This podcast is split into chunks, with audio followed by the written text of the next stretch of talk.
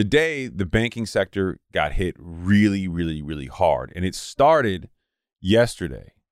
And the reason why, we, we'll get into the Silicon Valley situation because I know there's a lot there to unpack, but Mhm. it started off with the quote, voluntary liquidation Mhm. of Silvergate Bank. Right. So it started yesterday, and that date was March 8th.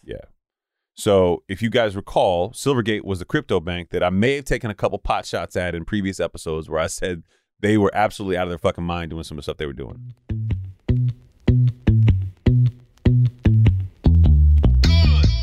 Hello, friends, and welcome to the Higher Standard Podcast, where we give you ultra premium, unfiltered truth when it comes to building your wealth and curating the lifestyle of your dreams. No games, no drama, and no shenanigans.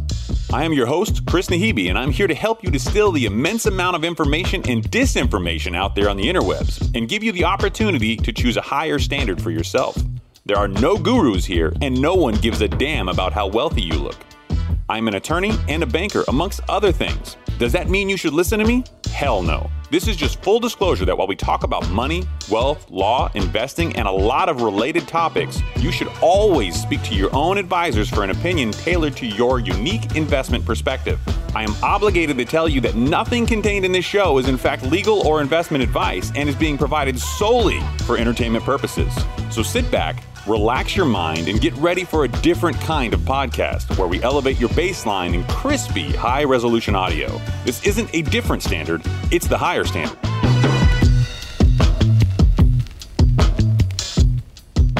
Welcome back to the show, everybody. In today's episode, we're going to talk about how the Dow took a 570 point hit, what the hell's going on with unemployment. We'll get into some of Jerome Powell's talking points that he had in front of the Senate and the House. And then we'll talk about the Jolts report and the private payrolls. And then Chris has a lot to say about banks. Oh my God. I've got so much anger and rage built up A inside lot, me. a lot came out on banks today. It, no, a lot just happened the last couple of days. And the part that's frustrating is is I think that some people don't understand and recognize how serious what's going on is. There's one thing for us to come on this show and we talk about the news and we try to dismantle a lot of this disinformation and we try to do this not in a non-biased way. And I know sometimes people are like, "Oh man, it's negative because we're reading negative news." I'm going to scare the shit out of some people today. I know that going in. Yeah. Jump Street, I know Okay. because I am very, very scared about the stuff I saw today, the stuff that happened a couple days ago, Mm-hmm. Jerome Powell's commentary to the Senate. Mm-hmm. I mean, there- there's a lot going on, and it's it's incredibly scary because I only remember I can only recall two other times in history that I've seen some of the stuff I've seen in the last couple days. Really? One, October 29th, 1929, The you Great read- Depression. That, that you read about. the Great Depression. Right. I mean, I certainly wasn't alive then. I don't think anyway. Yeah. The other one was the Great Recession. Mm-hmm. Wow. And what's happening right now scares me more. Scares you more. Scares me more And because those things those things weren't as telegraphed as what's happening right now. And there wasn't a denial back then. Like people were legitimately afraid. Mm-hmm. And I think the fear is starting now, Yeah. but I think the scariest part about the fear starting now is we're too late. There's We're all late to the party. there, there's no way to correct it. There's no way to correct it. And, and Jerome Powell, we'll get into some of his commentary in front of the Senate. He's basically said like this is happening. Right. So let's jump it off. Sell off gains steam. Dow falls 300 points as Powell comments spark fears of higher rates for longer. This was from live updates posted by CNBC. Mm-hmm. And I'll just give you a quote right out the gate. The latest economic data have come in stronger than expected, which suggests that the ultimate level of interest rates is likely to be higher than previously anticipated, Powell said in remarks prepared for two appearances this week on Capitol Hill. Right. Quote, if the totality of the data were to indicate that faster tightening is warranted, we would be prepared to increase the pace of rate hikes, end quote. Wow. Wow. Wow. Yeah, he came in hot. Yeah. He's like, I'm not messing around. So for everyone that was wondering why he was on Capitol Hill, so this is part of the semi-annual monetary policy report that he goes in front of Congress. One day he spends in front of Senate, and the other day he's he spends in front of the House. So, typically speaking, in the past, Mm-hmm. these have not been sensational things. Yeah. When you think about it in the context of when you're had you've had 14 years of artificial interest rate deflation, and there hasn't been a whole lot that's happening. you typically saw more of a partisan approach to hey what's the the the fed's mindset as it relates to agriculture as it Mhm. relates to esg or and every single person who was up there was essentially politicking with their questions to appeal to their base Right. like a state that was heavy in farmers they wanted to ha- ask questions that impacted the farmers in their state because that's how Absolutely. they get reelected Makes sense. well, this year, this year was a little sexier. there was a lot of questions about whether or not the Fed should be doing what they're doing. And the funny thing about all of this, Yeah.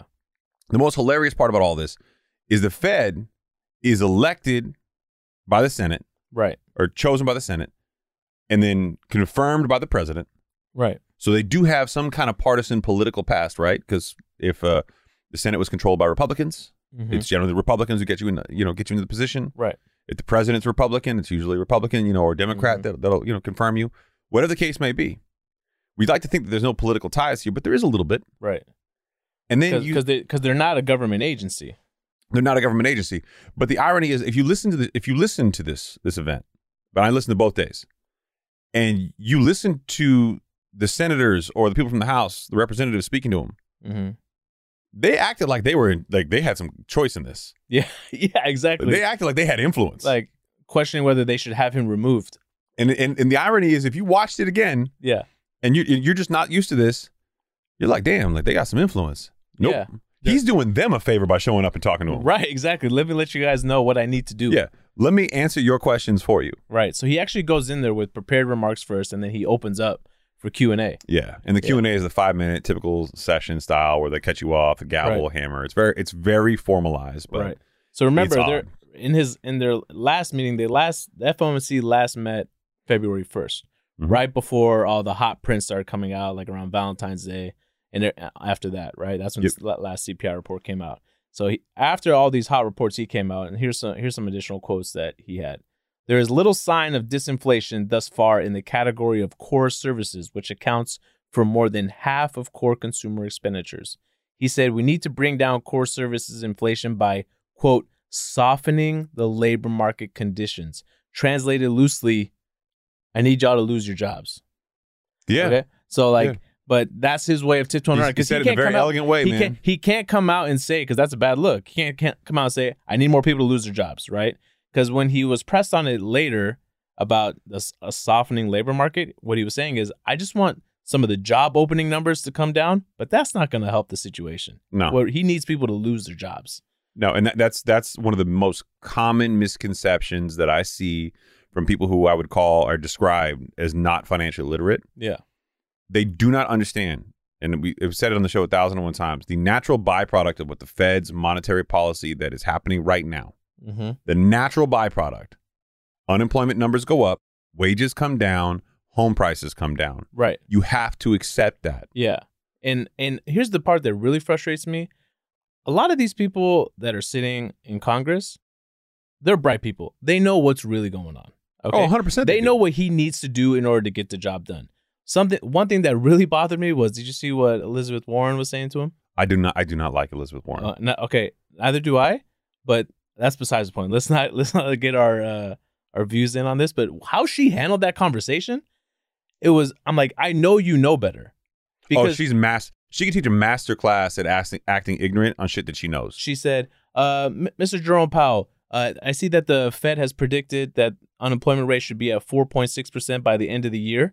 Um, we're currently at 3.4%. Yeah, In, or- in order to get there, we would need 2 million jobs roughly to get lost by then. What do you have to say to those 2 million hardworking people out there that are going to have to lose their jobs? Speak to them. And he's like, what do you want me to do? Should we all just live with this high inflation for the rest of our lives? yeah. Essentially, and that that's that's the part about Elizabeth Warren that's always just ass backwards. She takes this tack sometimes, and, and she ta- it's like the unfathomable, non-realistic view of society, Mm-hmm. and she straps it on her back, saying, "You know what? I'm going to appeal to the people that don't understand this, and I'll Right. be a people of a person for the people." And it's like, no, man, you're you're preaching bullshit Mm-hmm. to get people to like you to to want to. I mean, it's just it's crazy to me. Mm-hmm.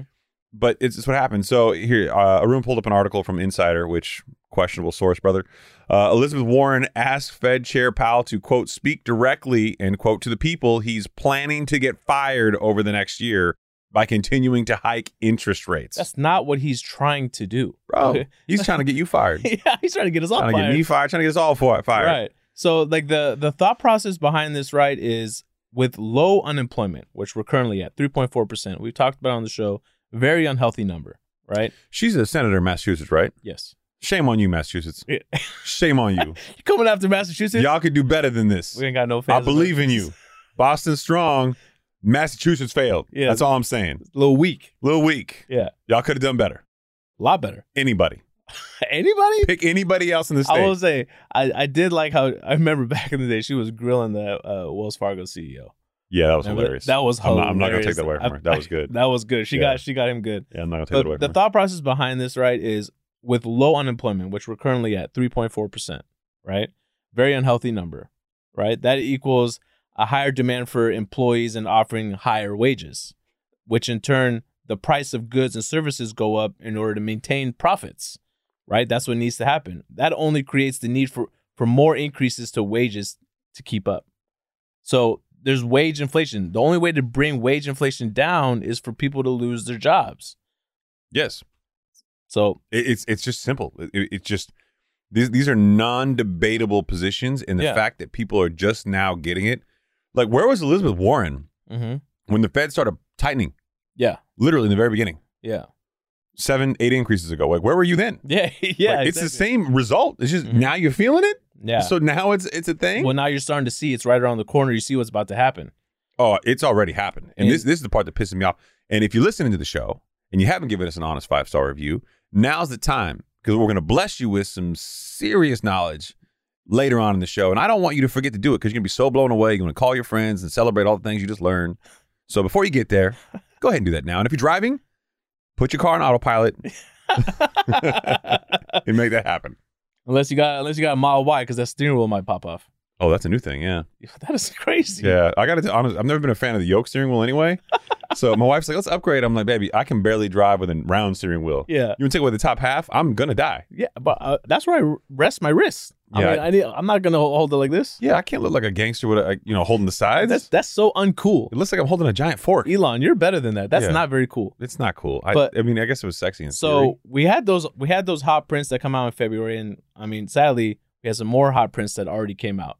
Um, on March eighth, the JOLTS report came out, job openings and labor turnover survey. and the Jolt report for those of you who are uninitiated is the primary jobs report that the Fed looks to when they're Mhm. trying to decide if jobs have really been impacted. Right, and as of right now, showing ten point eight million job openings. It's also the worst name ever. The Yeah. Oh, Jolts. Jolt, yeah, we we've made fun of it a lot. on The the show. Jolts The report. Jolt, you get the JOLTS. Jolt Cola. Yeah, It's just not a good name. you you jolt? I'm jolted. Are you jolting right now? I'm jolted hard. Hard. So hard. Are you?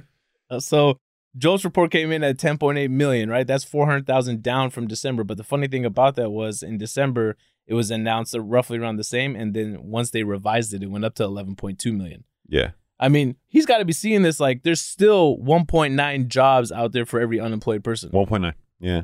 Fucking crazy. It's crazy. And and here's a part that blows me away is like you we've all seen at this point in time layoffs. yeah. We've seen it across industries. Mm-hmm. Banking, uh finance, technology. I mean, you've seen it, Yep. you know? And and for people and we've all known people who've gotten laid off. Like Right. it's we're all in close proximity. Right.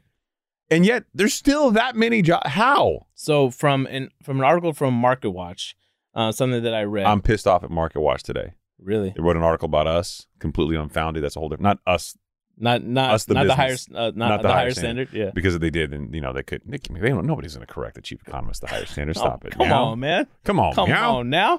But they came out and they said so this is the this is the level of optimism that businesses and companies were dealing with, which what I guess kind of makes sense on why the unemployment number hasn't ticked up yet. Okay? He's saying that a lot of people up until now, we've we've seen it. There's a lot of false optimism out there. Right? And what people were doing was they were still projecting second half of the year growth.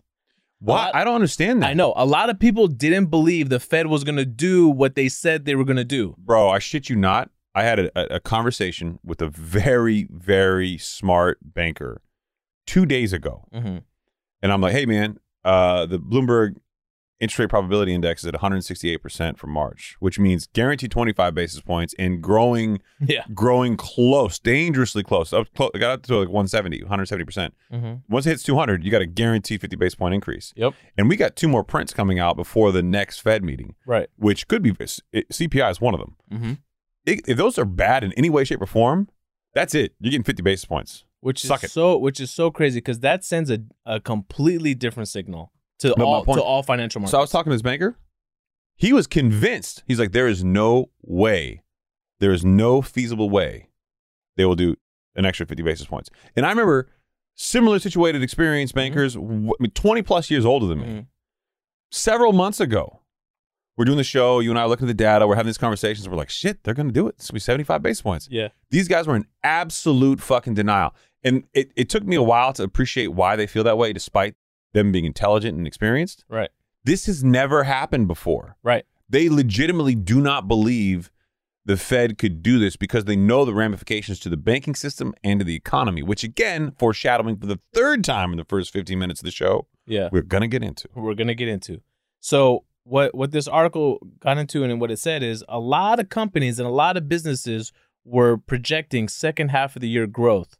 So they didn't want to get rid of their staff because if you're gonna project second half of the year growth, You need those people. you need those people, right? Yeah. So they're like, we don't believe the Fed. We don't think they're actually going to hold rates for the for the full year, right? So what they did is they held on to people. They either, you know, cut their hours, right? Or we know they can ask them ask certain employees to cut their salaries for the time being, They right? cut a lot of benefits. cut a lot of benefits. And who Yeah. knows, maybe furloughed. I don't know, right?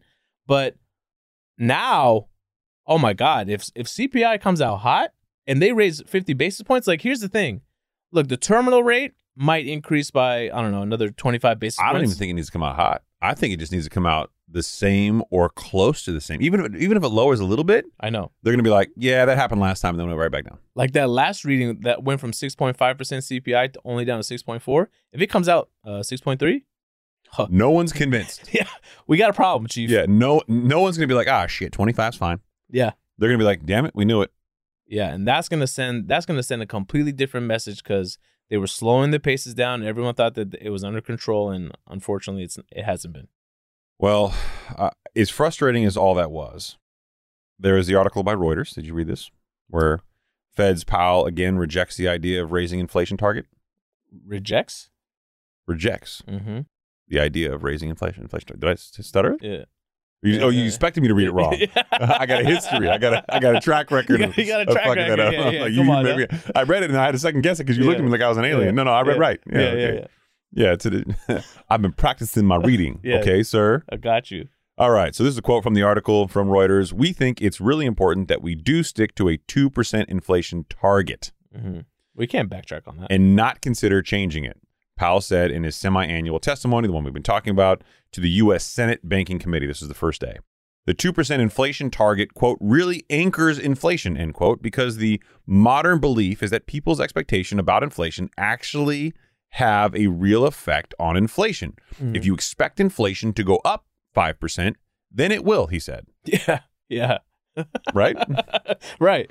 I expect it to go down a lot. I know. Something Yeah. tells me it's not going to work. yeah, yeah, yeah, yeah. It's gonna need to do a lot more, a lot more than just that. But it's an interesting idea, right? So we've talked about this in the show before. The idea of two percent being two to three percent being the target has been there long before the last three Fed uh, secretaries. But Ben Bernanke, then Janet Yellen, and then now Jerome Powell. Ben Bernanke was the one that made it officially two percent as a target rate. Yeah. So it, it's pretty clear from Jerome Powell's commentary he's not going to back off that. Right. Which was another thing that a lot of these seasoned bankers were saying, and a lot of the people in the news were picking up, like, "Hey, we can aim for this Right. we can we can start moving that direction, but they're not they're not going to get there, and they're, they're going to back off and say, oh, okay, we're fine at three or four percent. Well, Right. he's tripling down, Yeah. saying "Mm, no, that's the target, Yeah. like that's what it is. That, yeah. That's what we all got to aim for. we got to aim for that. Yeah.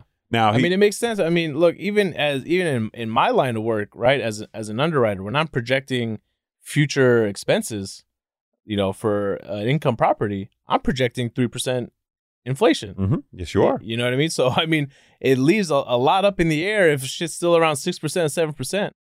So, from the same article, Powell noted on Tuesday that the persistence of high inflation amid broader economic strength could cause the central bank to quicken the pace of future rate rises and go farther with them over time. Again, foreshadowing an owie. Yeah, yeah. Wow. Yeah, that's that's not good. Wow. No, is that Christopher Walken? Yeah. you- you like wow. that? Yeah. Caught that. Yeah, I nice. did. Good Yeah, it, was, job. it was terrible, Christopher Walken. but Wow. the cadence, I mean, the cadence was there. you caught it though. It Can could you be do any too- impressions? Do you Yeah. do any impressions at all? I do. I could do you. Stop it. That's Yeah, I can. insulting. Don't do Yeah. that. You want me to I do it? don't. I don't want you to read. Please don't read. Oh, okay. I, know, I know where you're going. It's Yeah. very. It's very hurtful. I do have feelings, even though I read like an idiot. So, uh, to wrap this up with JP. All right. You guys. No. You guys are on a close basis. Oh. yeah. I You- mean, we're, and you're a he's- Nobel laureate. He's. He, I mean, he's the trying to Fed get secretary. there. Yeah, yeah, he's trying to get Yeah. there. You wear the green jacket. He wears the blue one. or yeah, what- yeah, yeah. Yeah. While he's flexing his, what is that? You think that's a rollie? Him? Yeah. Nah. Come on. I don't think he's a Rolex guy. I think He's, he's. an Omega guy. he- he's gonna be something like that. Yeah. Like it's Like, almost he thinks high he's James end, Bond. but he it's thinks not he's high James end. Bond, but he's not. Yeah, I don't know. Yeah. Yeah, not a Rolex. So he wraps up like this is what he concludes with. The process of getting inflation back down to 2% has a long way to go and is likely to be bumpy. The latest economic data has come in stronger than expected, which suggests the ultimate level of interest rates is likely to be higher than previously anticipated. hmm If the totality of the data would indicate that faster tightening is warranted, we would be prepared to increase the pace of rate hikes. And that quote right there is essentially the quote that set the market ablaze and caused the Dow to drop. Took a big hit. So I made the mistake that morning, I think it was Tuesday morning, of getting a little bit late to the party. Okay. I turn on the television and it's just a fucking bloodbath on CNBC. I'm like, I'll go to Bloomberg. Maybe that'll be better. Mm-hmm. Still a bloodbath. Right. And it was just the market was now freaking out. And a lot of people were hitting me up saying, why? The why is easy. Mm-hmm. people are pricing in the extra 25 basis points that they're now concerned may be a very, very close proximity in reality. Mm-hmm. And now, h- is it full 25 basis points baked in already? I, I don't know. Mm-hmm. Uh, mortgage rates last I checked were north of 7% for a 30 year product. Yeah. Uh, it, it- it's been going slightly. below- I think it's at six point seven five. Ah, I Yeah. saw 7%. I, again, we saw so- seven percent. I think not too long ago. But Yeah, so I, I don't know if that's Odin, can you look that up? yeah. Average pull ra- pull up average average, rate- yeah, thirty year mortgage. mm, Yeah. mortgage. Average. let me help him out because I know he's going to Google it. Average thirty-year fixed mortgage rate. So let's see what we got here. 7.5. Woo! Chris coming in hot. God damn. God damn, I'm glad you set it off. Yeah. And we said on the. I think we said on the last episode, an increase from like six point five percent to seven point five percent is the equivalent of the home price being like ten percent more. So you I think you checked rates a week ago. Yeah. That number's got to surprise you. It's it that that jumped high. That's how much shock was in the treasuries this last week. I'm telling you the market lost its proverbial shit. It did. It did. I mean, I know as of today, uh, the four big banks, JP Morgan, Bank of America, Wells Fargo, Citigroup, combined lost 52 billion in value. Are we going to do this banking thing now? I mean, we can get Yes. us we can get it started because there's a lot here. I'm um I'm, I'm just going to say it. I'm fucking beside myself with the banking sector today.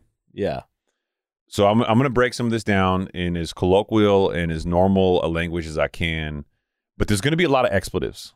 So Okay. if expletives offend you, you need to get over it today, okay? yeah, Because yeah, I'm fucking mad. yeah. All right. So the the banking sector is somewhat different in the United States and other states like Canada. Mm-hmm. There's thousands of banks here. The big, big banks, those money center banks, the Chase, the Wells, the B of A, sure, they make money on something called net interest margin, which is the difference between what they're paying out on deposit rates and what they're getting on loan rates. Yes. Okay. So if I pay you 5% on your deposits and it's how much you're earning in your depository accounts, think your savings account, for example, Mhm. but I'm charging 7% for a loan, that 2% difference is my net interest margin. Right. That's really the primary income source for, for the majority of banks. But large money center banks, the big ones, they have tons of other types of income Mm-hmm. fee income on services, investment banking groups, all sorts of secondary markets activity. They got a lot of different ways to make money. Right. More so than community, regional, and super regional banks Like do. smaller banks. Yeah. Smaller banks.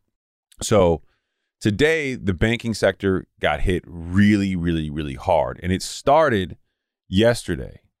And the reason why, we, we'll get into the Silicon Valley situation because I know there's a lot there to unpack, but Mm-hmm. It started off with the quote voluntary liquidation Mhm.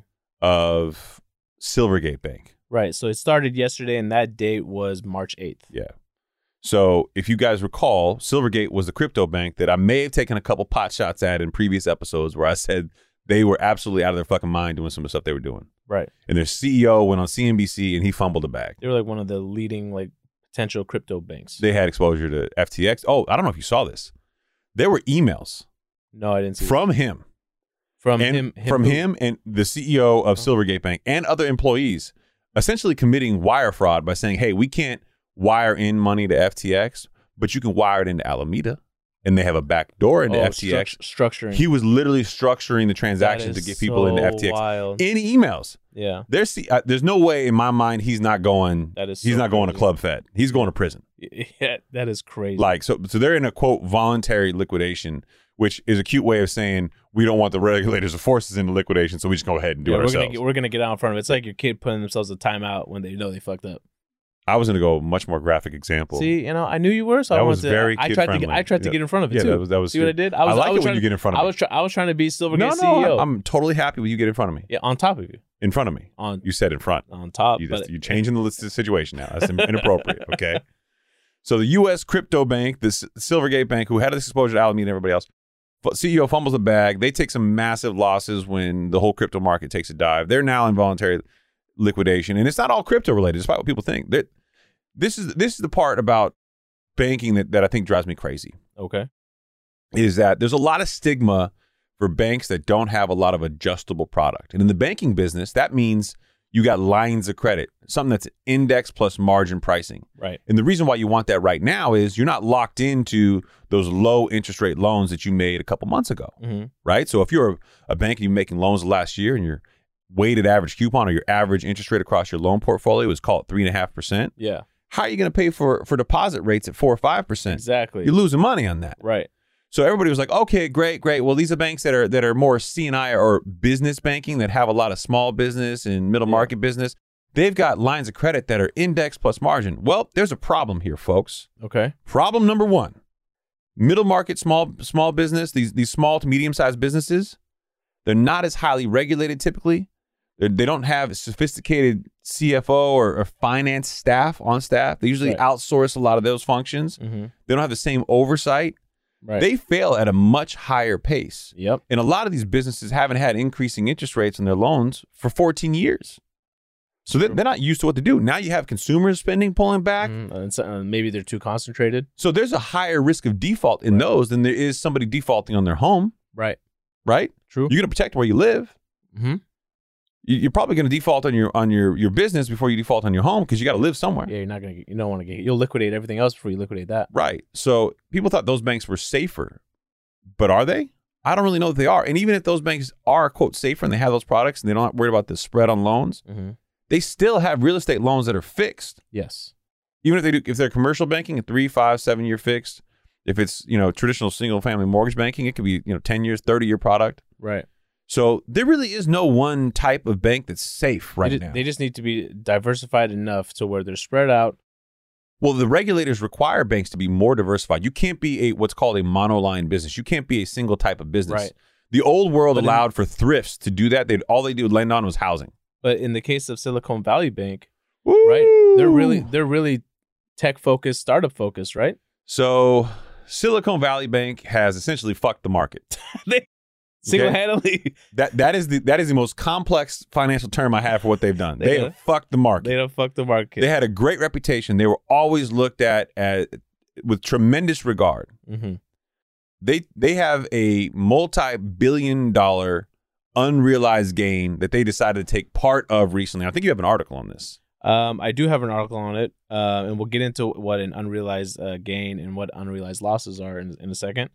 But so Did you did you know that or did you want me to what? you have that as part of your notes? Yeah, yeah. Okay. Yeah, I Go do, on. but I would love for you to explain it. Um, so, s- well, Silicon Valley Bank, I was going to SVB. Um, they raised 2.25 billion in fresh capital today by selling. Which is a problem, by the way. huge problem. Yes. right. Huge problem. Uh, they raised it by selling new shares, a mix of common stocks and preferred stock. Their stock price today fell 60 percent. 40% during normal hours Yeah. and 20% after hours. And it continues to tumble right now. And I was watching this all day long going, ooh, ooh, ooh, it's got to stop. Ooh, ooh it's got to stop. It's it so kept bad. going. It, It's it so- went straight down. And this is basically the market saying, we call bullshit. Right. The market effectively called bullshit on all of this, but it wasn't. It wasn't just them that had a bad day. Like I know that um, Pac West was down twenty five percent. Yep. A lot of the community banks were down somewhere between six and eight percent Mm-hmm. and the the we'll stick with Silicon Valley Bank because it's easier here. So they had this unrealized gain, and the way I like to to to, to compare this to most people, let's say you put hundred dollars into your stock portfolio. Mhm. Okay, let's say that money goes up to two hundred bucks. You haven't realized that until you cash that out and use it. Right. And for uh, for people like like when you buy a home and the value of your home goes up, Mhm. that doesn't mean shit until you sell it. Yeah, until you realize that gain. Exactly. Well, an unrealized loss, Ugh. which is what Silicon Valley had, is when they bought stock assets Mm-hmm. and the value has gone down a lot. Right. So they sold a huge chunk. I think it was 1.8 billion. of So their when you s- sell that 1.8 billion, you have to recognize the loss, the money you put in, yeah, the value at the time you put it in versus the value that it is right now. right. So if you put in 3 billion to buy that 1.8 billion, Mm-hmm. you've got to recognize that 1.2 billion dollar loss in that quarter and then talk about it to all your shareholders, which is a fun conversation. Yeah, imagine imagine that next earnings call is going to be crazy. So the banking industry as a whole has more than 600 billion in unrealized losses on its securities holdings according to the FDIC. So the key word there is securities holdings. This is the part of of the market tanking the way that it has that people don't necessarily understand. Mhm. it's not just the retail consumer. It's not just the big companies like BlackRock that are institutional investors that have assets in the market. Right. It's also banks who invest money in securities. Right. Well, if those securities go down, like the market has gone down essentially, Mm-hmm. that's a problem. Right. So you can think of it like this: um, what a lot of banks do when they have like some extra cash, right, is they'll buy some, they'll buy bonds. They bought a lot of bonds when when rates were low, and now those those rates are significantly higher now. So those bonds have gone down significantly. Those right there are unrealized losses. And I believe in Silicon Valley's case, it was bonds, primarily a bond portfolio, Yes. right? Yeah. So they had an earnings call, I think it was, and their CEO started talking about this. At the same time, they also announced a capital raise. Yeah. So not only did they sell assets, their liquidity portfolio, I think almost in its entirety, Right. right? And now they're raising capital. They're saying, hey, we're going to recognize this loss. We're going Mhm. to take this L. Yeah. And oh, by the way, investors, we need you to buy uh, more of our stock. And they're doing this right. If you're wondering why, is because there was an outflow of deposits. Mhm. Right. What is considered to be a run on the bank. Yes. People started to freak out that the bank was having more problems than they were actually communicating and that their money might not be safe. And this right here is why I'm so angry. And I will talk about what this really means and why it's really fucked Mhm. and why people need to understand this is going to be the biggest bitch slap of a red flag in your face for the economy that you will ever get. This is a gift. This is a foreshadowing in real life. and everybody's out here going like, "Oh, that looks bad." No, you do not understand Okay. how bad what is happening is. Okay, go for it. I need it. Hit me with it. I think I need a little more enthusiasm before I get I need. Hey, I, slap me with it. Yeah. Yeah. Slap me harder. Jesus, man. All right. So, Silicon Valley Bank, had, I think it was Peter Thiel, uh, Y Combinator, a lot of the people in the tech space. Mhm. Silicon Valley Bank had a lot of exposure to venture capital, right? They had a lot of exposure to startup businesses. All right, what is venture capital?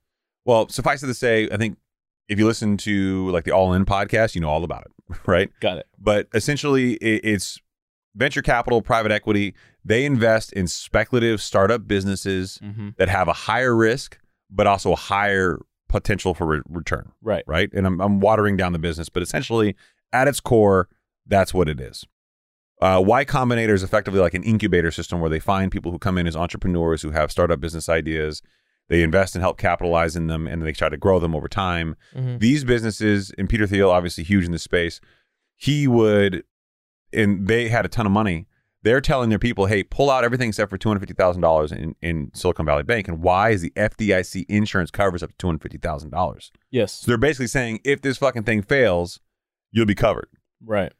and that has created what's known as a run on the bank not to mention the fact that That's scary. not to mention the fact that uh, arun has a question go ahead Yeah, so you mentioned um, banks and venture capitalists. Are banks allowed to be a venture capitalist or are they allowed to invest like that? Well, so they weren't necessarily solely investing. They obviously had a full breadth of banking products. They were the chosen bank for those type of people in the Silicon Valley, hence the name Silicon Valley Bank. Yeah. So a lot of the venture capitalist investment firms would go through that. Now, sure, yes, they did have money in venture capital based businesses. Those are considered significantly more risky, and as a result, banks are required by regulation to hold more capital against those riskier investments. Right.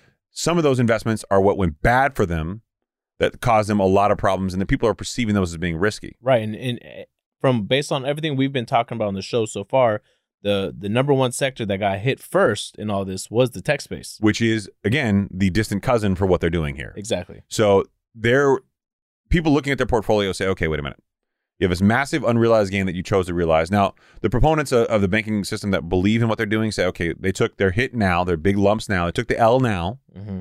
by realizing this loss, and they're raising capital. They're they're, they're taking the pain now to have a better future. But I don't believe the market buys that. I think the market is thinking there are bigger problems here than we know Yeah. especially given their proximity to venture capital. Now you got Peter Thiel, you got Y Combinator, everybody telling them pull out, pull out your deposits. hmm This is the run on the banking system. So they pull out. They pull out, All right. Just make sure they're pulling out. pulling out quick. All right. Can't be in there too long. Because if you are, Can't they can't Some- dock too long. They got to pull out. you don't want to get pregnant with your dollars. Okay? Can't dock. So, goddamn, that's a graph. SVS, SVS, Silicon Valley Bank's financial stock slumps as investors fear bank run. It's just like a straight drop. It's that's a vertical line down. That is wild. Yeah, that is a wildly bad sign. That's if your what's- stock price ever looks like that, That's what sixty percent looks y- like. in one day, Yeah. in one damn. God damn. So, look, I, I don't know that they're absolutely going to fail, and that they are very, very, very big. Mm-hmm. But what I can tell you is, this was nauseatingly scary for me. This today, I can only imagine. I got on to so my my Apple iPhone, my my list of stocks, they're all banking sector stocks. The banking sector had its worst day since like 2020. But in my mind, I'm looking at this going like, "Oh my god.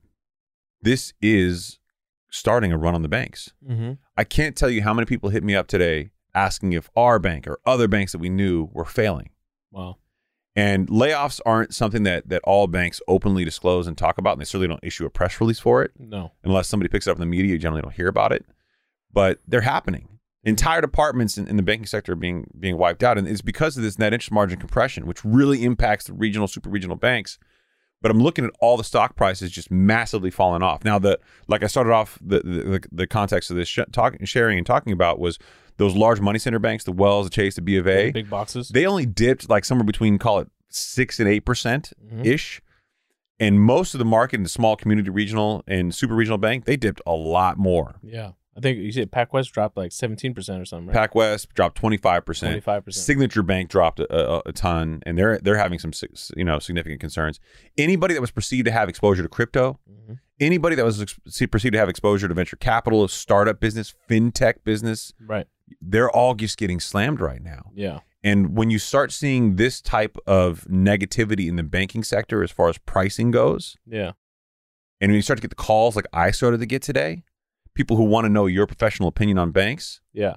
when Market Watch starts putting out articles, these are the top 10 banks that we're worried about net interest margin compression, stuff like that, that that creates an insecurity from the consumer. Right. The consumer's worried, will this bank be there?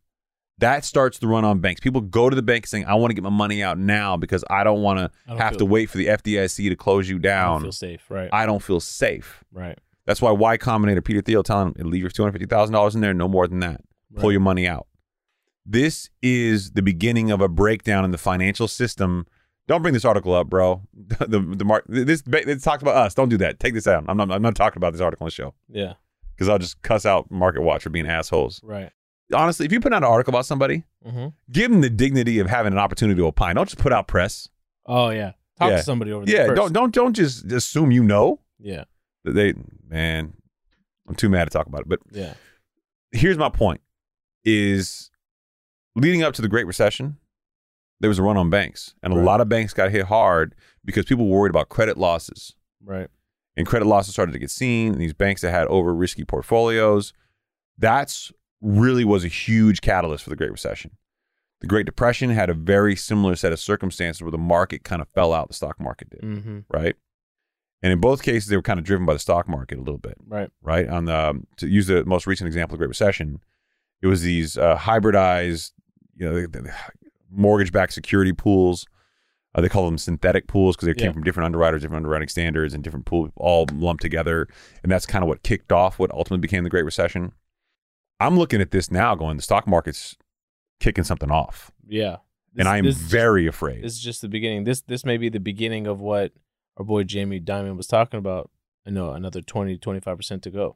Well, and here's the part too is I'm looking at the options for the Fed. You and I were talking before the show about the Fed's ability to increase the reserve requirement for banks. Yes, that and that was that was something that uh I, I heard overheard some people talk about. So what they were saying is um during Jerome Powell's testimony in front of Congress, he was saying um this is the only measure we can take is by raising interest rates to really fight this inflation problem. Which is true. which is true, Yeah. right? And somebody posed the question that i- is that really the only thing you could do? Couldn't you just couldn't you also increase the reserve requirement that banks are required to have um, in order in order to do loans, That's such a silly ass question. right? To and I I think what they were asking for is uh, to shorten the money supply. Yeah. So to put this in as simple terms as I can without making it a banking thing, let's say um, you got $100 in your wallet, right? Mhm. And you got to keep $20 for your emergency rainy day fund, Yes. right? So you got $80 you can really spend. Mm-hmm. But now the wife comes home. She needs 60 bucks. You give her 60 bucks. Right? Right. You got 20 bucks in your pocket. right. Now you could use that 20 bucks something for you, right? Maybe maybe make an investment, maybe buy some food. Right. But if the Fed comes in and says, "Hey, hey, man, you need to keep that in your pocket for an extra $20 reserve, Mm-hmm. but you can't spend it. You got to have that $40 in your pocket at all times. Yeah. You're now broke." it's true. So right now, the way the Fed works is they increase the liquidity, requ- the res- the capital requirements for banks. This is above and beyond what their primary regulator already requires them to have for a well-capitalized institution. So how mu- what is that right now? Well, it depends on your regulator. Okay. Um, so and it gets technical, so let's just not go there. Okay. But you're required to have a certain amount of capital as a bank, Mhm. and for the Fed to come in and increase it above that, they, this is generally only used when there's a fear for a run on banks happening. I see. So if the Fed does this, particularly at their next meeting, in light of what we're seeing today, And that's telling you something else. That's telling that's you that, telling you they're afraid people are going to make a run on the banks. which is what we're seeing that just happened with We're seeing a very early Silicon Valley- flash. Silicon Valley Bank. well, not only Silicon Valley, you got Yeah. Signature Bank, you got Silicon Valley Bank, you got um, Silvergate Bank. Right. So, and th- this is early. I'm, I'm actually kind of shocked we've gotten this far into this this rapid cadence of interest rate hikes Mm-hmm. because it's affecting everybody. Because again, banks are not able to make just a- adjustable rate product loan. If you wanted to say, you know what, I just want index plus margin based lines of credit, and I'm going to make just that, Yeah. you can't do that. Banks require you to have diversity in your lending portfolio. You want, you want you to lend on homes. Yeah. They want you to live on an apartment, li- lend, In- lend in on ca- apartment in units, case commercial there's- real estate. Yeah, In case there's ever any downturn on any one sector, exactly. That, that way, yeah, you're not concentrated in any one. Now you can have sector. more of one product versus another product, right. but you have to carry capital reserves and do things like that in order to offset it. So I, I'm telling you, this is where th- the cadence of these interest rate increases have gone so fast that the pressure on the banking system is untenable. Mm-hmm. And I've been worried about this for an extended period of time. As a banker in the space, I see what it looks like. Right. But now I'm at a point where it's visible to other people who are not bankers Yes. the retail customer is going to see this. And at what point does the consumer go, shit, I'm worried? I think that's happening now, to be honest with you. Yeah. Because when you dive in too much of the details, or for people that aren't bankers, they don't know. They- Dude, I'm They, getting they, calls they from don't know. What, everybody. they, they don't know. They don't know what this means. Right. yeah. Anytime there's bad press on on banks, that's a that's a scary sight. And look, and I don't talk about what we do for a living a lot, and I kind of refer to it. And for the listeners to the show, the reason why I don't do that is I don't want to cross pollinate, right? Mm-hmm. As much as I would love to do that from just a human perspective, Right. because it's a publicly traded institution, because I, try I have to respect the atmosphere, and I'm an executive of the publicly traded institution, Right. there are fiduciary responsibilities that I have. Mhm. What I will tell you is it's a scary thing when people that are in banking who know banking have to ask, if they're in jeopardy of their own bank failing. Right. And it goes to show you that you can be in banking and not understand it. Right. Absolutely. You can you can be a retail customer and truly understand banking or not understand banking, but it is really really complex. And for the first 10 years of my banking career, one of the things that was a deep-seated fear for me hmm is that I knew I didn't know enough to where I felt comfortable. Right. And even now in my career, I feel like I know enough to be sophisticated to have conversations, but I still fear there are elements of my understanding of, of breadth of banking that I still go, okay, shit. Well, there's so I much don't more know. at play, right? I mean, Well, it's, It's the whole- accounting, it's finance, it's law, it's real estate. When you get into high level of banking, it's not just I understand finance, it's right. well beyond that. hmm It's, Mm. And it- Mm-hmm. consu- it's consumer sentiment. It's everything, right? it, and it gets political. And I get why someone like Jamie Dimon becomes more of a politician at times. Yeah. By the way, I'm convinced that that interview he did with Jim Cramer, like he said, you notice he said the complete opposite of everything he'd said before, Jim Cramer. like I'm convinced, Like, like he just wanted to get out of there. everybody in the market who who knows Yeah. Cramer knows that he's a troll, Yeah. and I think everybody at this point is just playing into it. Yeah. It's like uh, I think we said he's like Stephen A. Smith or he's like Skip Bayless. He doesn't even believe half the shit he says. No. he's doing it. At the end of the day, what is what is Kramer doing right now? He's, one of the greatest actors of modern times. right. He, he's selling ratings. He's selling the hell out of ratings. That, that's what and he's, he's doing. playing a character. yeah. He's essentially, you know, like Brad Pitt in Fight Club. yeah. He's playing a role. that's all he's doing. That's all he's doing. Exactly. So the banking sector scares the hell out of me right now, man. And and I, I I don't mean to trivialize it with sarcasm because it is a very scary time for me. And I don't mean to to to ring like the recession bells or like the run on bank bells, but Mm-hmm. this was a bad day for me. It was a really, really bad day uh, in the markets, and the sentiment that's being shared out there and the conversations that are happening about banking really make me uncomfortable. Mm. I mean, There's no other way to put it. Does it make you as uncomfortable as what Rivian did to you today? Get, getting screwed, getting screwed here, getting screwed over there. What's going on?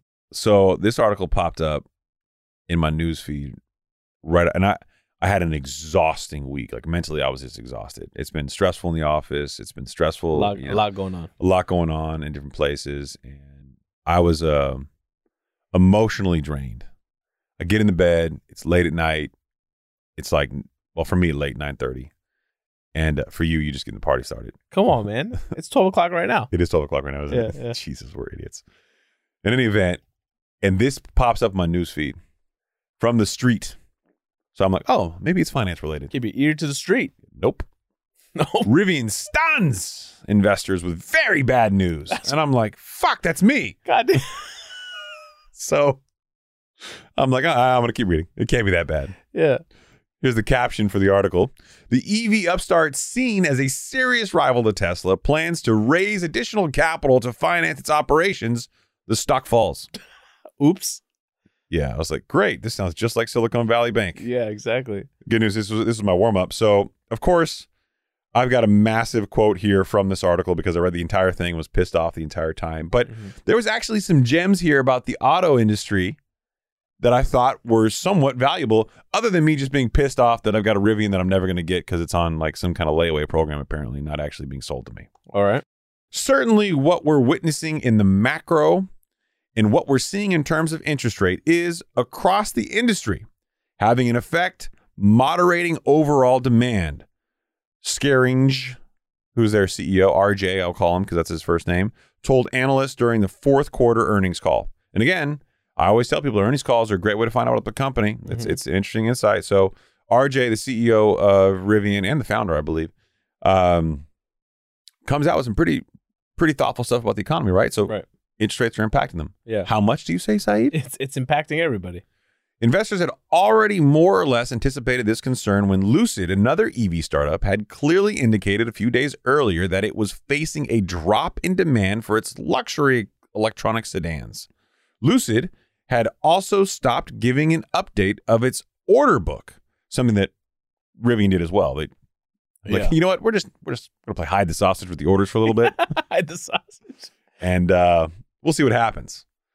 So, the demand for E the vehicles of the two EV makers comes from the fact that Tesla their elder and great rival, Mhm. Big brother. Mm-hmm. has launched a price war by drastically lowering the prices of its vehicles. Elon Musk Group was followed by Ford and Chinese automakers. Man, I really feel like Chinese this, automakers. This is what like Amazon did for the longest time, right? pimp slapped the market with Yeah, lower it's like- prices. Oh, we don't need to make money. what are you doing over there, Elon? Oh, I'm putting baby powder on my on my, on my hand. I'm about to slap the shit out of you. I'm about to slap this shit out of Rivian.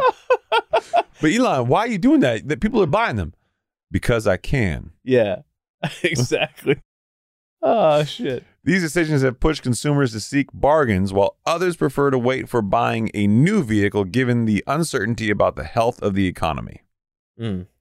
So, the economic impact and the stress that we're seeing, this consumer discretionary spending that we were worried about, it is pulling back. It is happening, Right. but it's happening on the higher end purchases. We talked in previous episodes that the needs versus wants for homes, it's not the kitchen remodel, the bathroom remodel, it's the can I fix the roof, can I fix the foundation? Yep. It's the stuff you need to do versus that you want to do. That stuff's happening. Well, now the automaking uh, automaker industry is is experiencing a lot of that. People are going Uh-huh. like, "Oh shit, A hundred is percent. now a good time to buy?" No, I know. It's, I actually have some data here from the New York Fed. Um, consumers have over 1.4 trillion dollars worth of auto debt. That makes up a total of nine to 10 percent of all consumer debt. The number of people that are 60 days behind on their auto loans, 25 percent higher year over year. Mm-hmm. And those, and I think, car payments now are more likely to be over over a thousand dollars. Yeah, yeah. I mean, dude, that's And I- outrageous. ah, God damn it! I don't want to compliment you and give you this because your ego is so big, but I'm gonna, I'm gonna do this. What I do, But I need don't don't don't don't act like arrogant. You're already rubbing I- your neck, I'm- and bro. doing the It's, whole, I'm like- wearing a tight collar. I can tell you're foaming at the mouth to start saying some arrogant shit. No, no, come on. All right. So I'm watching the news. I'm humbly sitting there in my office trying to just not think about the day because it was a bad one. And uh, right pops up right on the screen I just like that pop sound I made. Uh, I, I popped into your mind. It's my mouth sound effects. No, Yeah. popped onto the screen. CNBC debate. And they're talking about, hey man, foreclosures. Uh oh.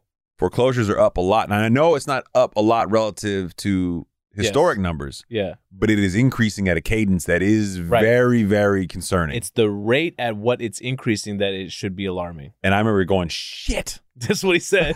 I told Saeed that I wasn't that concerned about the yeah. numbers yet. Right. And apparently, um, At the time at the time when we were- when we talked about it, do you remember what it said? Because at the time when we were talking about it, it was increasing like 50%. 50%, but, but it was coming out of the post pandemic foreclosure era. The Yeah, courts yeah. are backed up. And y- you may have been onto something there, Chief. Yeah.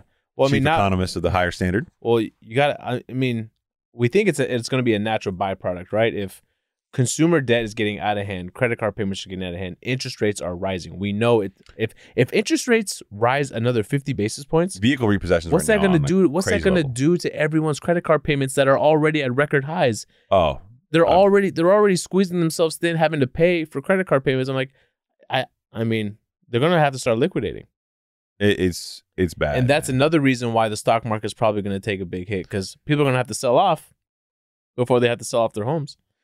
Arun just pulled up an article. U.S. foreclosure rate stabilizes in February. Mm. Filings decrease month over month after 21 consecutive months of increases. That's a problem. That's almost two years, bro. Wow. Two years of consecutive increases. I'm sorry. Two years of consecutive increases in one stabilized month. That's not even going down. That's stabilizing. yeah. that is not a good trend. yeah. Yeah. That's just I getting call ready. bullshit. This is why everybody you can't listen to articles that you read because Yeah. that's a terrible trend. Mm-hmm. Yeah. Oh, You know what? It stabilized this month, Saeed. It didn't Yeah, go don't up worry. or Did- down. Did, a realtor write this? What happened? What's going on? Here? What's going on here?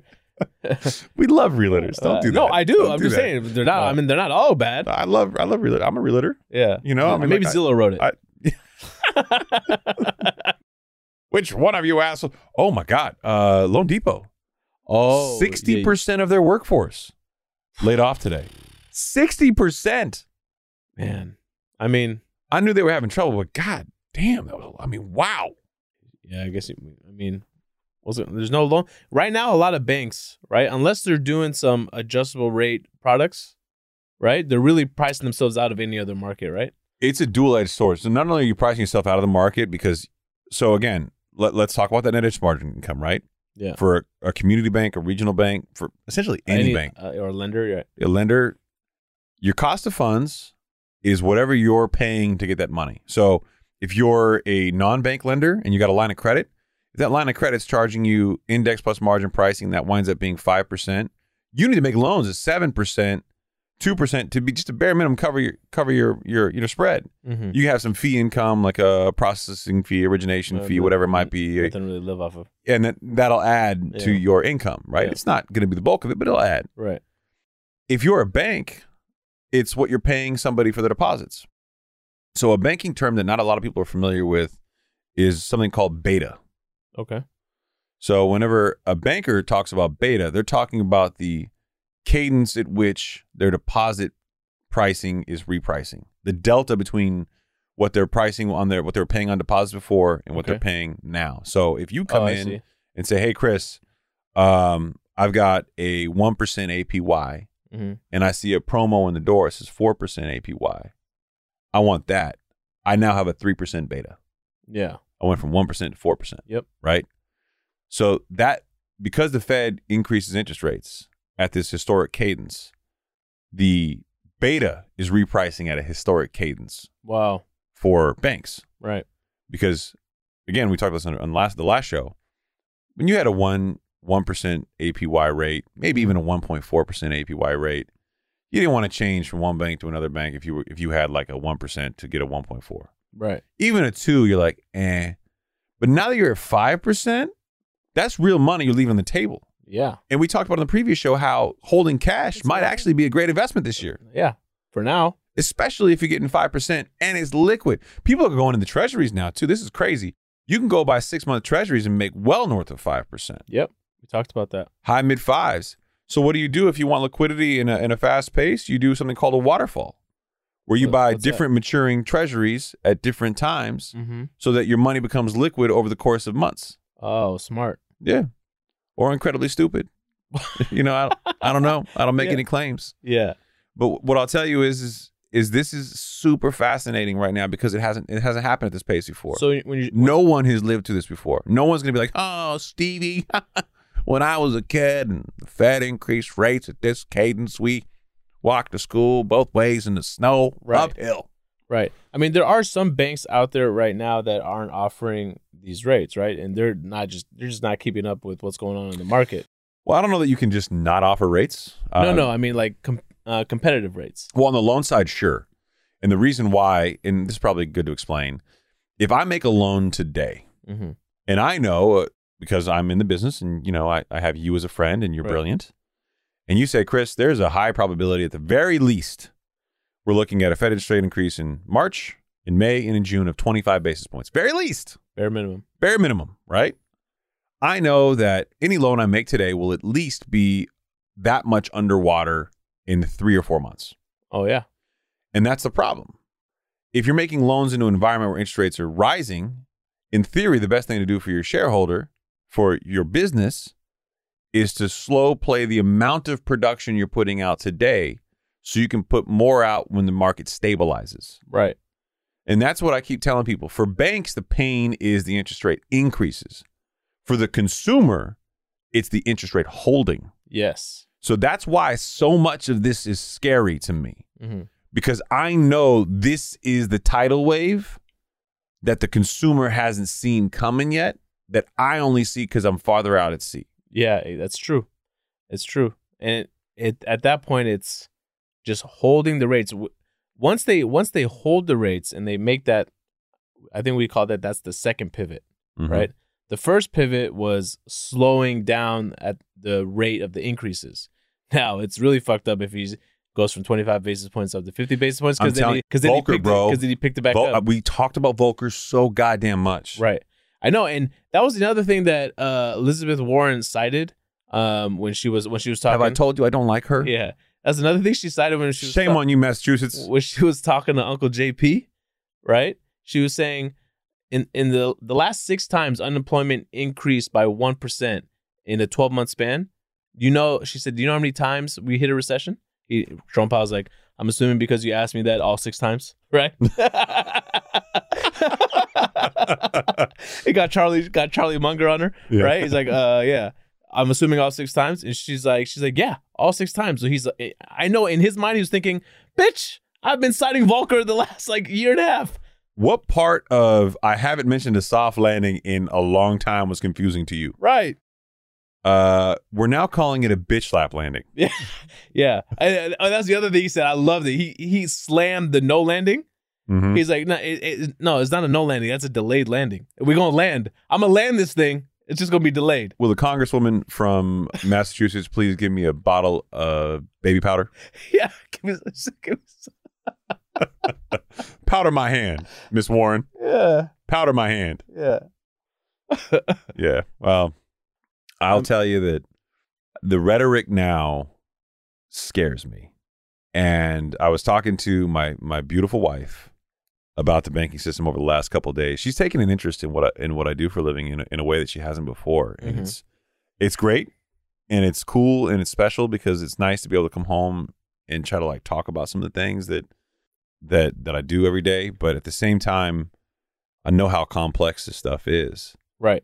and not everybody God, if- you know if i could go back in time i would have got an accounting degree Oh, me too. I've al- accounting's so valuable it's I've- boring as shit but it's valuable I've man. always said that. Yeah. If I could go back, it's so valuable. I It- it's totally one of the get that. best skills you could have Mhm. if, if you want to, I- to i still wish i could go back and get an accounting degree to this and i thought about it so many times Right.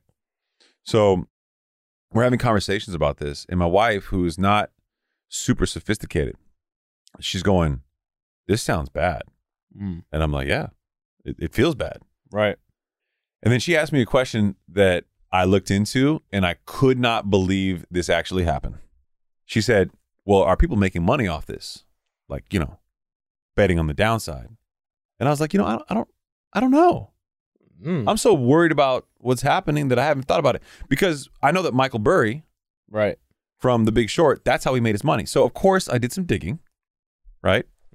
And I happened to find that somebody put a $7,500 short call on Silicon Valley Bank. No way. How much do you think that $7,500 short call is worth today?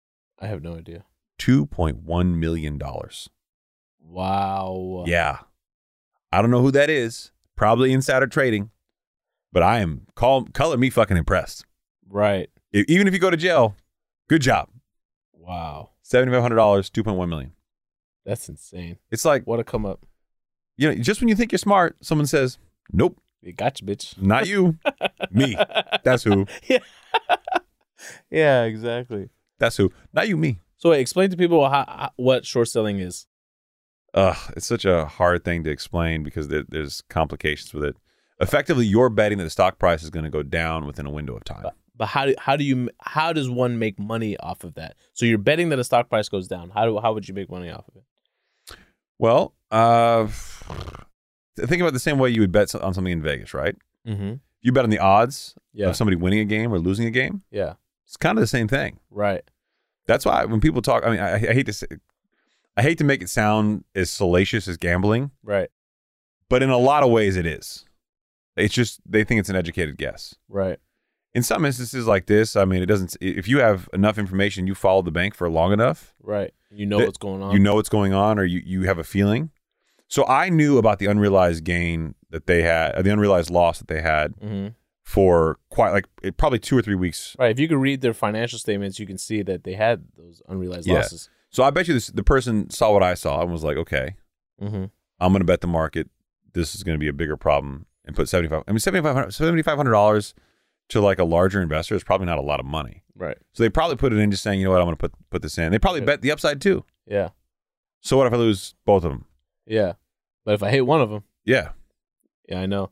I mean, uh, as of right now, you know, J.P. Morgan and Charles Schwab each have ten billion dollars in unrealized losses. Yeah. Fuck. Ten billion. This- this is where that's B. accounting- That's accounting, B with a man. Billy. Accounting's a motherfucker. Yeah. You can let that sit there forever. That so originally Silicon Valley's idea was they were just going to let that sit on their balance sheet and just never realize the loss. They're like, "Nah." mm-mm." Yeah. So here, here's here's what really got him in trouble is if that was your open position about Mhm. that, but then you turn around and sell almost all of your portfolio, and you're like, okay, you know what, guys, we're gonna take the loss now. yeah. The market's going, okay, how fucked up is your shit Right. that you got to take this big of a loss now in order to quote be better moving forward? yes. Exactly. So like they're like, what what is it we don't know? And then they added in the extra It's like- sauce It, it- of Uh, we're doing a capital raise at the same time. I got a, I got a, I got a dark example.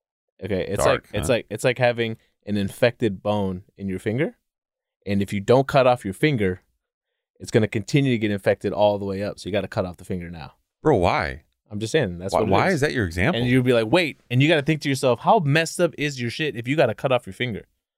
That's that's a pretty good example right there. I heard a story on on Instagram the other day. This I don't know why this reminds me of it, where this Asian former gang member was recanting a story about his friend, about how his friend called him and said he was going to kill himself, What? and his friend was like, and he's like, you know, he asked his friend like, you know, why why would you kill, want to kill yourself? And he said, I just got a call from a girl I slept with, and she told me I needed to get checked. I probably have AIDS, Oh my god. and he didn't want to check himself. Like Yeah. he's, he's like, I know I've got it. He had convinced himself that that he had it, and that he just he just wanted to end it right. and he was so worried about his friend that he's like, "Yo, just I'm gonna drive to your place." He lived like an hour away, like north. He's like, "I'm gonna drive to your place." Like, don't do it. Mm-hmm. He gets there, the guy's in his boxers, has like a 22 caliber gun No in way. his hand, and he's just sitting there. and that's just off him convincing himself mentally. Can- well, he, he's like, "Look, like I slept with her. I didn't use any protection. Yeah. She's telling me she has AIDS." You know, he's like, I, I started googling how contagious this is. He's like, I, I I've got it, bro. Like, Yeah. that, that's it. Uh huh. And he and he's like, "Well, what do you mean?" He starts talking about his symptoms, everything else. This Asian gang member, he had found like God, and you know, and he was trying to do like this whole religious thing. He convinces the guy to go get a test, and they found some place that does like rapid testing on this stuff. Wow. And he went and got a test. Not only did he not have AIDS, he didn't have anything, like no STD, nothing, Nothing. nothing. And the guy, the guy was talking about how like, you know, he saved his life, and you know, blah blah blah. And I'm sitting here thinking the whole time, going, "This is how powerful we can convince ourselves of shit." Oh yeah. And then I started thinking about the market. Of all things. I mean, it's not just it's, it's not just like what's true, what's not true. I mean, it could be like He was ready to die. yeah, that's what I'm saying. How you feel. Like I can I can sit here and think about a sad time with my kids and like emotionally feel really sad just instantly, or a happy time, right? Well, and and this is supposed to be kind of an analogy to the market where the positivity and the way people feel is really driving. This is this is that is behavioral economics. Yeah. You can have a good day, feel great about the market, go in, and just buy and, and Mhm. do your thing and be positive. You can have a bad day. That is the behavioral economics. This plays both ways. Mm-hmm. In a good market, it can carry you into a bad direction. In a bad market, it can carry you into a good direction. There's really no telling, and it- it's a crazy thing. And here's here's the part that I'll add on top of that. As a as a guy who you know went through TRT and has estrogen level spike, Mm-hmm. who was crying while watching Peaky Blinders, had nip, nipple sensitivity in the shower, had hot flashes. Every man should go through what I went through. Why? Every man. What? Number one, if you're married to somebody who happens to be a female, Mm-hmm. let me tell you right now, you will understand her physiology and her emotions a lot better. Wow. Oh, So I'm telling you, as much as we think emotion, you- we think that when you're kids, your emotions are all crazy, out of control. We completely overlook the chemical aspect that these things, the chemicals of estrogen and testosterone, yeah, truly change how you hundred feel. percent. No one's doubting that. Not not necessarily how you think, but how you feel. yeah, no one's doubting that. Yeah. But it, it's it's overwhelming. It, it's not something that I, I can I can really tangibly show somebody without them experience. I mean, my I, I look at my wife now and she tells me, oh, you know, she's menstruating, whatever it is. Yeah. My level of appreciation, and respect for what she's going through Mm-hmm. is insane. It, it's it's it's like I get it, honey. I love you. Oh, Like it's different you're a good man. when she cries and does all that stuff. that's why you. Now when that's- you cry like a little bitch, That's why you went through. I all got that. problems. Yeah. I just want you to know, I I kept us from getting canceled three or four times. Right? Dude. Why? Dude, the whole I had so much to say. You just say you can say what you want. I don't care about you getting canceled. no, if I go down, you come down with me. No, Arun and I will do the show together, right, Arun? Yeah. Yeah. User? I Is it- there you go. I, I tried to put Odun in- on the mic tonight instead, and me let me work the back. work the back panel. yeah, Oh he just shit, wants to work in the back. he does want to work in the back. I always want to He's- work. he's- in- he's Always wa- want to work in your he- back. you You've know what I always mean? wanted to, but you've always been in the front. I understand that. Nah. I, I get, I get the sense of confusion for you. you know, But sometimes the bigger guy just has to win. you know You know, you gonna tell everybody about how you completely screwed up the show tonight. how I did. You blew up the plug, man. I blew up the plug. I did that. I, I just said, here's what happened. Uh-huh. Deny this is the truth, Oh, you said You- plug this thing in. and you plugged it in, and the thing went but with your direction, plug this in. My direction was plugging in correctly. I did I have to say the word correctly? So we got it was it was plugged in correctly. There was there's three prongs. I got to be Come on, honest man. with you. I've plugged three prongs into stuff before, and nothing blew up. Yeah. Well, for everyone to know, we got we're inching closer to have cameras set up, and then we took a minor step back tonight. Just a it was a baby Minor? one. Minor? Yeah, yeah, Arun. He like he blew almost blew the entire studio up. Wow. We Bro, smell it smelled like smoke. Yeah, We it's true. smell See, we didn't rehearse this. That was just candid truth coming from a very truthful man who sounds heavy at the moment. This, we'll let y'all have this. Sounds heavy. This guy didn't he promise the listeners he was gonna start working out? You did promise listeners you're gonna start. I wasn't gonna listening call you out, but now that you jumped on Chris's side, now. Yeah, I mean he is eating right though, except for that pizza he had today. pizza he had today. He had he had uh, Japanese barbecue yesterday. So you haven't been eating healthy. Is what? well, How did you? yeah, what- the guy, Wait, the guy I just he's- had a bunch of he- protein he- yesterday. oh, a bunch of protein. The guy with gout decides to go to a, a Japanese barbecue that only cooks beef. yeah, chicken. This guy's reckless, yo. Did you go by yourself to the Japanese barbecue? Nah, I went with my baby, my eight month old, You and the eight month old went to the Japanese barbecue, and the wife. and the wife. Okay. yeah. Yeah, I don't. yeah, It's still very odd for me that he's outside the room. I love it. Smells better in here. Yeah. Yeah. That was way better. we don't have his feet pointing at us. Uh, Hey, you know that's a young person thing. That, hey, Hey. I haven't um I haven't figured out a, a, a proper way to incorporate that into my lexicon. Like I Hey. can just see myself walking into an investor meeting going like, "Hey guys, hey!" It doesn't sound the same. I, the next time you're in one of those meetings, I need you to try to drop sus and just see what I, dude, have I ever what's told going you? on in the market today, guys, is really sus. I don't really understand. This is a true story. Okay, I fly up to Sacramento, and uh, I was invited to at the time. I think it was a chief credit officer panel, and I, I probably got a little carried away. But I, I knew that I was going to be by far the youngest guy. I was probably like 20 y- years younger than, than, than the next youngest guy in the room. Got it. and it's a panel of three, and I'm one of the three people. Or Maybe it's four.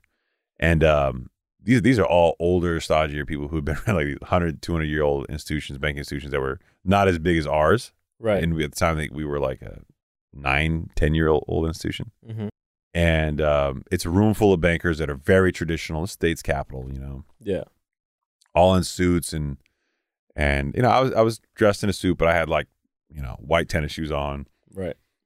um, I clearly didn't didn't line with these people. So I was like, you know what? I'm gonna I'm gonna embrace my differences here. Okay. So I, I they started saying some stuff like, oh, you know, we're, we're a billion in size, and I'm like, if you don't grow a billion a year, you're not even trying. like I'm just Yeah. I'm just dropping quotes just to, just just to be stigmatizing, right? You just want to be remembered. So I just want I just want to be the guy like I know you got to remember what I look like. Yeah. So, and then I, that towards the end of this thing, I, I could tell I, it was inflammatory enough. I'm like, how do I, how do I end this in a way Yeah. where I, I can, I can stand out? Yeah. Okay, like the cherry on top. So I quoted Jay Z. No, you did I not. did. I did. I quoted Jay Z. I'm not a businessman. I'm a businessman. like one dude, in Did the- anybody get it? one guy in the room was in the back. It was like this. Jay Z, and I'm like, yeah. I was about to ask, did anyone give you a slow clap? There was one guy, and he gave Yeah, me a you're slow like- you're clap. like, respect. And he was honestly, you know, the one corniest looking dude in the room you would never expect in a I love million that. years. I love that. But I harken back. Remember, remember Bobby? Of course. Bobby would walk around, and Bob was a six foot four, six foot five, uh, middle aged white guy, probably in his eh, fi- late fifties, I would Mhm. say. We've talked about him on the show before. He wore white shirts with his suits all week long and then with a tie. And then on Fridays, he'd rock a blue shirt With a tie. with a tie. That was Casual Friday, yeah. and he had his Bobisms that we started to write I down. used one today. Did you drop it? Yeah. uh, I told somebody at the office they were staying late to, to work. And this listener listens to the show, so shout out. He'll, he'll remember when he hears it. And I said, um, hey, if you stay past midnight, order pizza. Mm. Classic. Classic Bobby.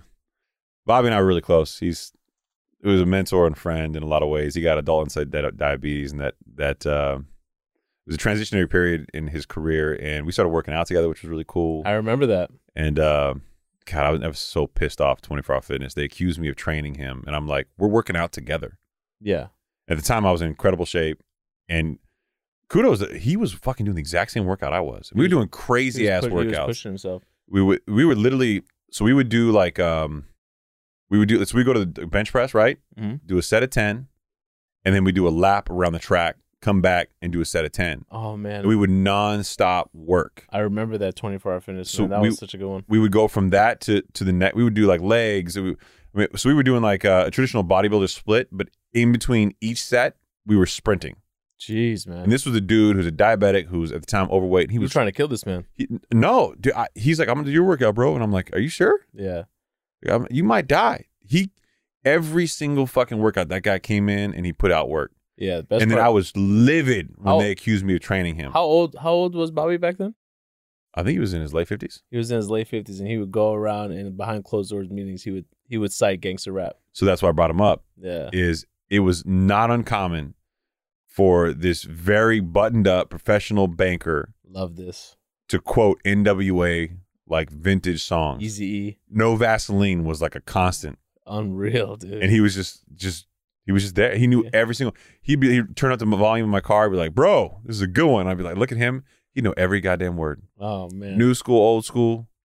he was cool, man. I was hoping for just one of him in the audience. I got Yeah. it though. you got I it. got one.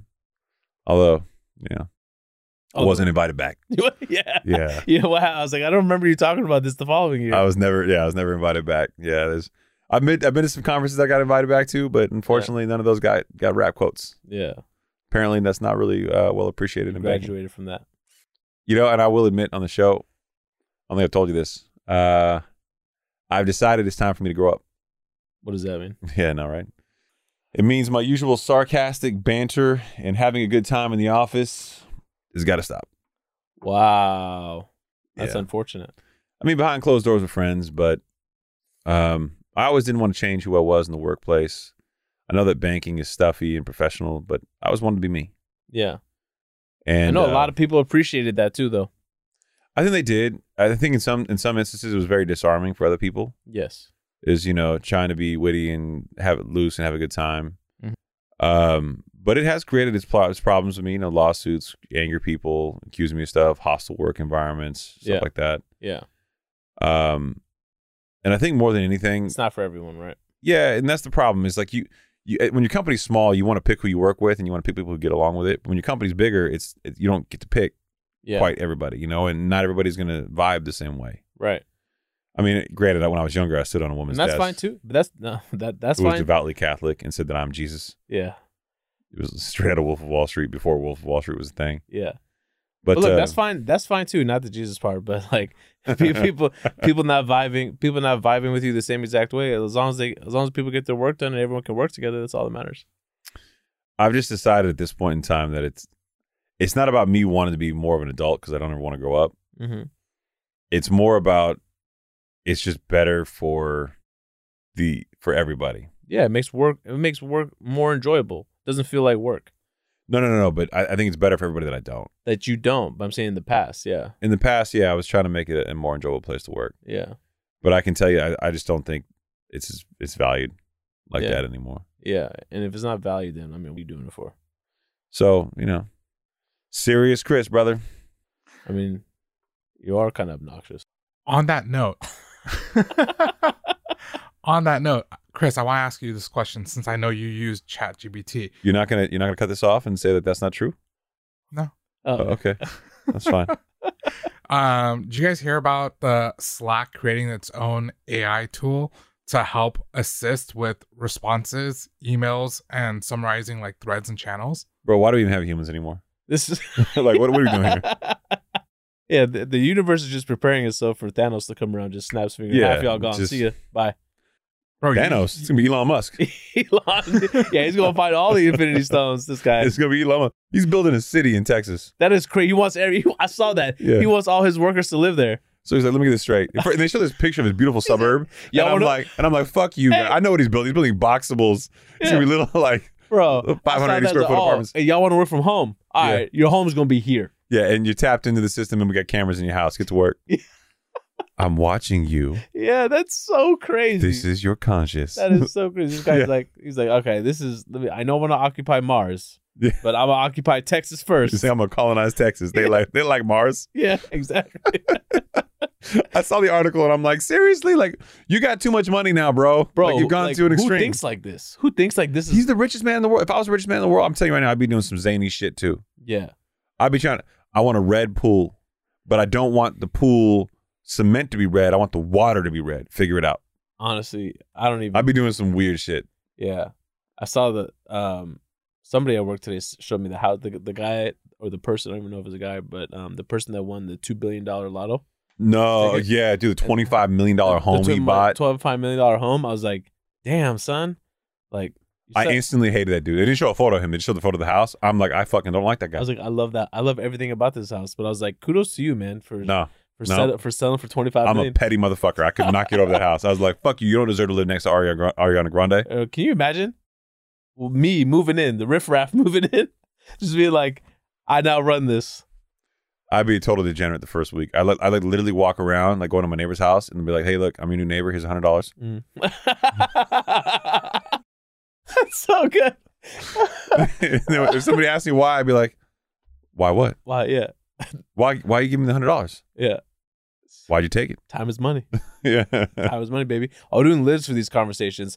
Uh, him and my uh, These conversations? Yeah, he. Lo- oh my god, he The what lives- if, if I got rich one day yeah, conversations? Yeah, if I hit the lotto one day, I I tell people I can't have this conversation because I don't buy lotto tickets. I don't buy. I don't. I don't deserve to. I, I call them poor people tax. I don't. I don't pay poor people tax. I don't. I don't deserve to have this dream because I don't even buy the ticket.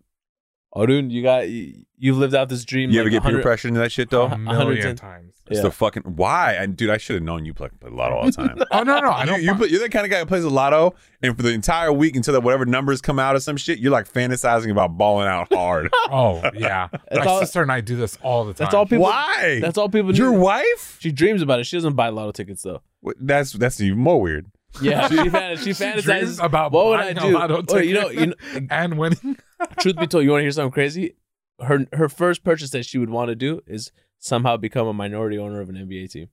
She just wants to be an owner of an NBA team. That, that- why would that that's be her your dream. first purchase? That's what she wants to do. There's somehow, so many better first purchases than I that. don't know, man. What would your But first I- purchase be? I, I don't play this game. I No, told I'm you. just saying, like if, if you got Uh-huh. a hundred million dollars, Yeah. what would you buy? I'd buy the higher standard. Make sure you come to work every day. you don't need a hundred million dollars, bro. I know. At this point in time, you need like fifty Yeah. bucks. Speaking of which, this show is still sponsored by nobody. Yeah. Brought to you by nobody. Yeah. Catered for nobody. Yeah. We're not only a nobody, we're also a client. Yeah. Yeah. Exactly. It's it's not good. Yeah. All right. So you asked me that question. Why don't you wrap up the show with what would you buy first?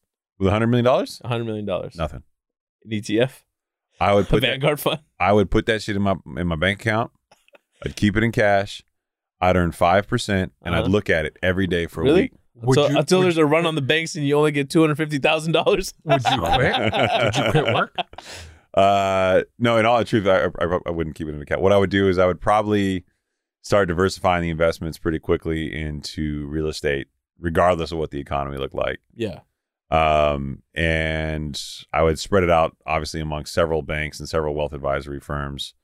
And then I would hire somebody else to manage it all. Yeah. I'm hiring a CPA and I'm hiring a CPA to do manage my CPA. Yeah, y'all can get paid your commissions, Yeah.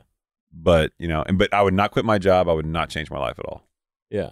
at this point in time, like I'm not loving what I'm doing right now. I love the people that that are there, hmm and I want to see this thing through. Whatever that is, whatever that journey is, like I Right. want to see it through. Yeah. Would you feel comfortable enough to move out of your place that you have now? Man, I know that people think I'm crazy living in, in the I mean 1180 square foot, right? Mhm. And it's small, and we do need a bigger place. That's not crazy, man.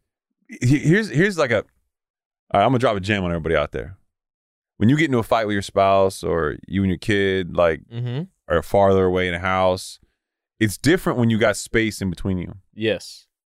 Like my wife and I, we sleep on a queen bed. That's all we can fit in our bedroom. It's not a big bedroom. Right. It's not a king. I'm a big ass dude, Yeah. you know. But it's like this built-in proximity. I, I'm I'm gonna miss that proximity. I'm Right. gonna miss being close. My wife's my best friend, man. Yeah. Like I want to be around her. I and I mean, know I'm it right annoys the shit out of her I'm some right- days. I mean, I'm right here, man. I have feelings. I know you got feelings, bro. But I've been I've made so many advances, and you just don't reciprocate. I know what you mean. I No. mean, I mean, our house, our house is only 1,900 square feet, but you- the house, the house is the house is small. So I like that idea too. I That mean, your palazzo. my palazzo, it's not a palazzo. You got that that four thousand dollar month mortgage payment, bro. Wait, come on, Well, Oh, man. so Why you hard. put my shit out there like that? Uh, I'm just putting your shit out. You already put on the show. I did it. Maroon's 4,700. He did, he I did. know. I know his numbers too. Every single time I make a mortgage payment, I think to myself, I saved $3,000 compared to Arun. so fucked. A lot of sounds coming up from the peanut gallery right now. Me too. It's okay. It's okay. But yeah, no, I like I like the thought and the idea of that too. That a smaller house. You flipped me off to the window. Yeah, One of the best investments we ever made. yeah. Um, yeah, man, it, it's it's bizarre, but I like it. I like it a lot. I would. I don't know that I would move. I mean, I, we we got to move at some point in time. I just I don't know when that's going to be. Yeah. I keep looking for like a catalyst, and at the, at this point in time, like I'm moving just to piss off Dave Ram. I'm not moving to piss off Dave Ramsey. Yeah. Like I'm gonna wait to get a good deal, and then when I I'm gonna send like the Zillow price before Yeah. the, the price that I bought it at, like in pictures, Yeah. in a package unmarked to Dave Ramsey to the Ra- to the Ramsey network Mm. with you know s- some kind of expletive. Something. eat something, kiss something, bite something, you know, whatever. You can figure Maybe a, a thank you note with an American Express black card on it. out. Yeah, oh, today was the first time anybody ever called me out on that shit. Called. What do you mean? I went to that hibachi food truck Mm-hmm. out in front of the office. You'd be eating at food trucks. Bro, don't judge me. Not all food trucks are fatty. Come on, man. That I was- literally had filet and rice. That's it. that food truck was so wildly expensive. I didn't buy anything, but I knew two people that went, and It was- I, I it looked. was I looked. wildly I, expensive, I yeah. looked at the prices. I'm like, you guys are spending thirty dollars on a food truck. I had 20 minutes for lunch, man. So I just walked down there, grabbed some food, walked back up. But it was it was literally jasmine white rice and and like filet. All right, so you see, you know when we talk when Jerome Powell was talking about services inflation, Yeah. this is exactly what the fuck he's talking That about. food truck's ridiculous. But the dude's like, hey man, you drive a Porsche? And I'm like, I'm 6'5, like 250, bro. Yeah. Like, n- no. yeah, That's like, you know, my son riding his little like plastic Tesla. yeah, he barely fits now. hmm And um and I'm like, I'm poor anyway. He looks at me and goes, You just paid with a black card, bro. yeah. And I'm like, it was fake. He's like, I've seen fake ones. And I oh go, oh, wow, he analyzed it. oh yeah. And I'm like, how do you know when they're fake? He's like, well, I've seen a couple of them. He's like, the funniest one though is a guy took a sharpie and colored colored over a, a platinum card with black ink. I like that. I respect that. And but he's like, I'm like, how did you know? And he's like, I mean, uh, you did it come off on your hand? He's like, no, it still said platinum at the top of it. It was just covered in black. That's good. I thought I hope, I hope he did it as like a prank I Oh, just to be thought to funny. myself, like, that's fucked up. I hope he did it to be funny. Can you imagine if, if, so good. like you're out of the club and you're trying to like, yo, my black card, I got it. Yeah, Yeah. your hands, your hands all sweaty, starts to rub off.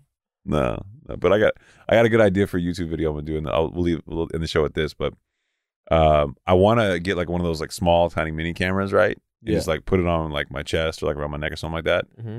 and just go different places and pay with like the black card and Yeah. show people that nobody gives a shit. Yeah, nobody cares. Like nobody cares. Like you don't get better service. Right, You don't get there's like no like band that comes out when you pay for shit. right.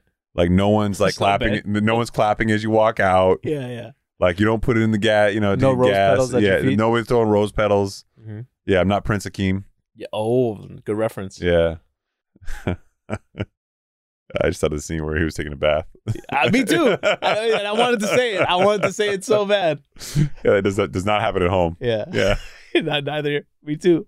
I'm at the point of my marriage. Baby, you want to take a shower with me? what? No. Why?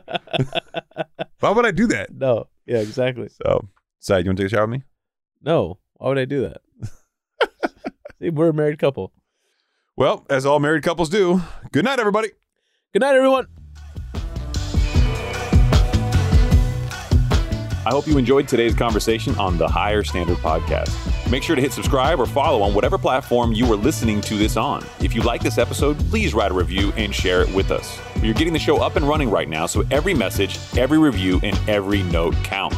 This show exists to showcase what's possible when leaders decide to uphold a higher standard for their businesses, their investments, their families, and most importantly, themselves. If you want to see more of my content, I post daily on Instagram, TikTok, and YouTube, so be sure to follow me on your favorite social media platform. And with that, it is a wrap. And as always, I look forward to hanging with you all on the next episode.